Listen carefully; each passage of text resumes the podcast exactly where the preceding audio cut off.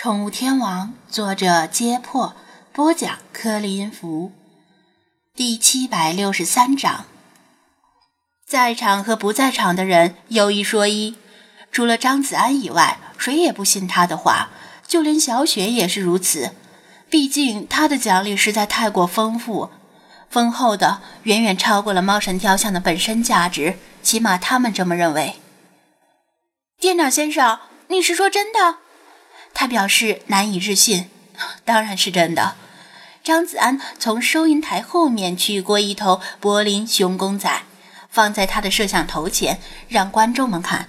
看到没有，公仔就是这样的，官方正品，限量版的哦。他从德国带回了不少柏林电影节的官方纪念品，其中柏林熊公仔当然是最受欢迎的，但公仔体积太大，带不了几个。每个都不能轻易的往外赠送。哇，好可爱呀！小雪把摄像头对准公仔，让大家看个清楚。脖子上系着红色三角巾的熊公仔，憨态可掬，以礼品的形式装在透明塑料袋里，密封的严严实实，足以博得大部分年轻妹子的欢心。这个就送给小雪你了，作为春节期间你送来鲫鱼的回礼。张子安大度地说。并且再次重复道：“有提供猫神雕像线索者，奖励同款公仔以及本店在收宠物任选一只。”呀，谢谢店长先生，那我就不客气的收下了。小雪顿感惊喜，微微鞠躬道谢。直播间观众们马上就不平衡了，房间里的土豪们送出上万块的礼物，也换不来小雪一声感谢。店长也太会讨巧了，看来抠鼻店长这次是认真的呀！嘤嘤，我也想要柏林熊公仔。我还是觉得可疑，抠鼻店长不怕别人弄个一模一样的雕像骗奖励吗？张子安表示，那猫神雕像怎么可能轻易找到一模一样的？以为是骗小孩子呢？除非去把大英博物馆里的原版雕像弄过来。要是有这本事，他就认栽了。大家听见了吧？奖励很丰厚哟！小雪笑眯眯地对粉丝们说：“如果大家在滨海市及周边地区看到猫神雕像，一定要马上通知我们。”柏林熊公仔高约八十厘米，宽约六十厘米，厚约五十厘米。小雪基本上要腾出一只手抱在怀里，很不方便，影响直播。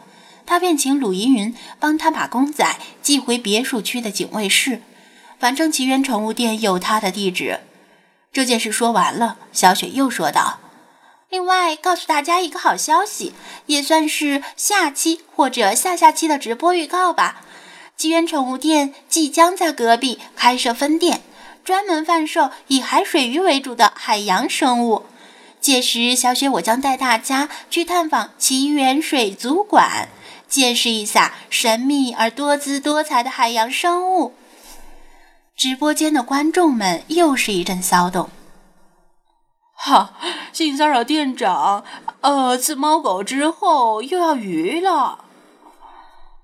泰迪店长，上个敢在滨海市开水族馆的傻叉，坟头草已经三丈高了。哎，终于轮到鱼了嘛！我家倒是在养鱼，以前看你们撸猫撸狗都瑟瑟发抖呢。我家养王八，王八算海洋生物不？王八不算，王九算。小雪，既然就在隔壁，为什么要等下期呢？小雪等檀木稍微稀薄，回答道：“因为水族馆还没有装修好。”等装修好之后，我会第一时间通知大家的。今天呢，我打算跟着店长先生先去逛一逛咱们滨海市的鱼市，不知道直播间的小伙伴们有没有去过的？鱼市呀，我家就在鱼市旁边呢。可惜现在在公司上班，不然就去面基小雪了。嗯，上班还能看直播，还能发弹幕，你那公司还缺人不？哈哈哈，挣着一份勉强温饱的工资，混吃等死，不划水干嘛呢？于是我去过几次，感觉水很深呐，那里的鱼都贵的要死，也不知道值不值那些钱。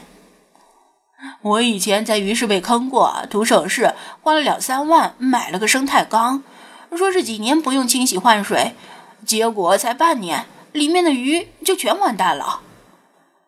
我操！两三万买鱼缸，毫无人性啊！小雪盯着檀木，疑惑地问张子安：“店长先生，生态缸是什么东西？跟普通的鱼缸有什么不一样的吗？”张子安简洁地回答：“生态缸就是噱头，买这个基本上是交了智商税。特别是对于饲养海水鱼来说，时间长了，鱼缸里的水 pH 值就会下降呈酸性。”但大部分鱼需要的是弱碱性环境，只能靠换水来解决。呃，居然被店长给鄙视了，哭晕在厕所。谁说只能靠换水？我加点碱面平衡一下，行不行？哦，别加碱面，按酸写好，正好吃酸菜鱼。但是生态缸里的水感觉比普通鱼缸里的水更透亮啊。张子安瞟了一眼檀木，答道：“那是因为商家往往会在生态缸里添加了除胎剂，抑制青苔的生长。你自己去买除胎剂放进去，也是一样的效果。”哎，好吧，就当是吃一堑长一智了。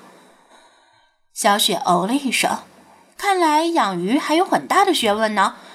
家里养着鱼，或者是未来想养鱼的观众们，不要走开，让小雪和店长带大家走进鱼市，顺便答疑解惑。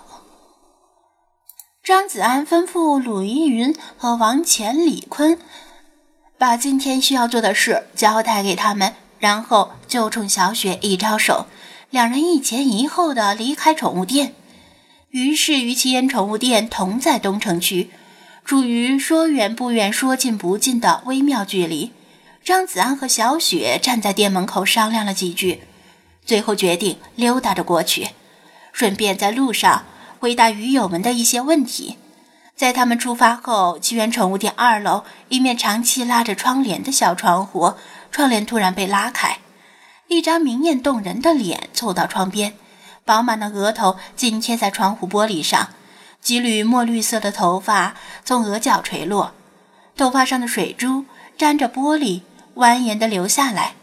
蓝如大海的眼睛紧盯着小雪的背影，准确地说，是看着小雪一边走路一边对着手机嘻嘻哈哈说话的样子，感到很好奇。直到张子安和小雪拐过街角，身影完全被墙壁挡住，窗帘才再次落下。路上的行人们正常走路，谁也不会抬头，没有人注意到那张明显有别于黄种人的脸。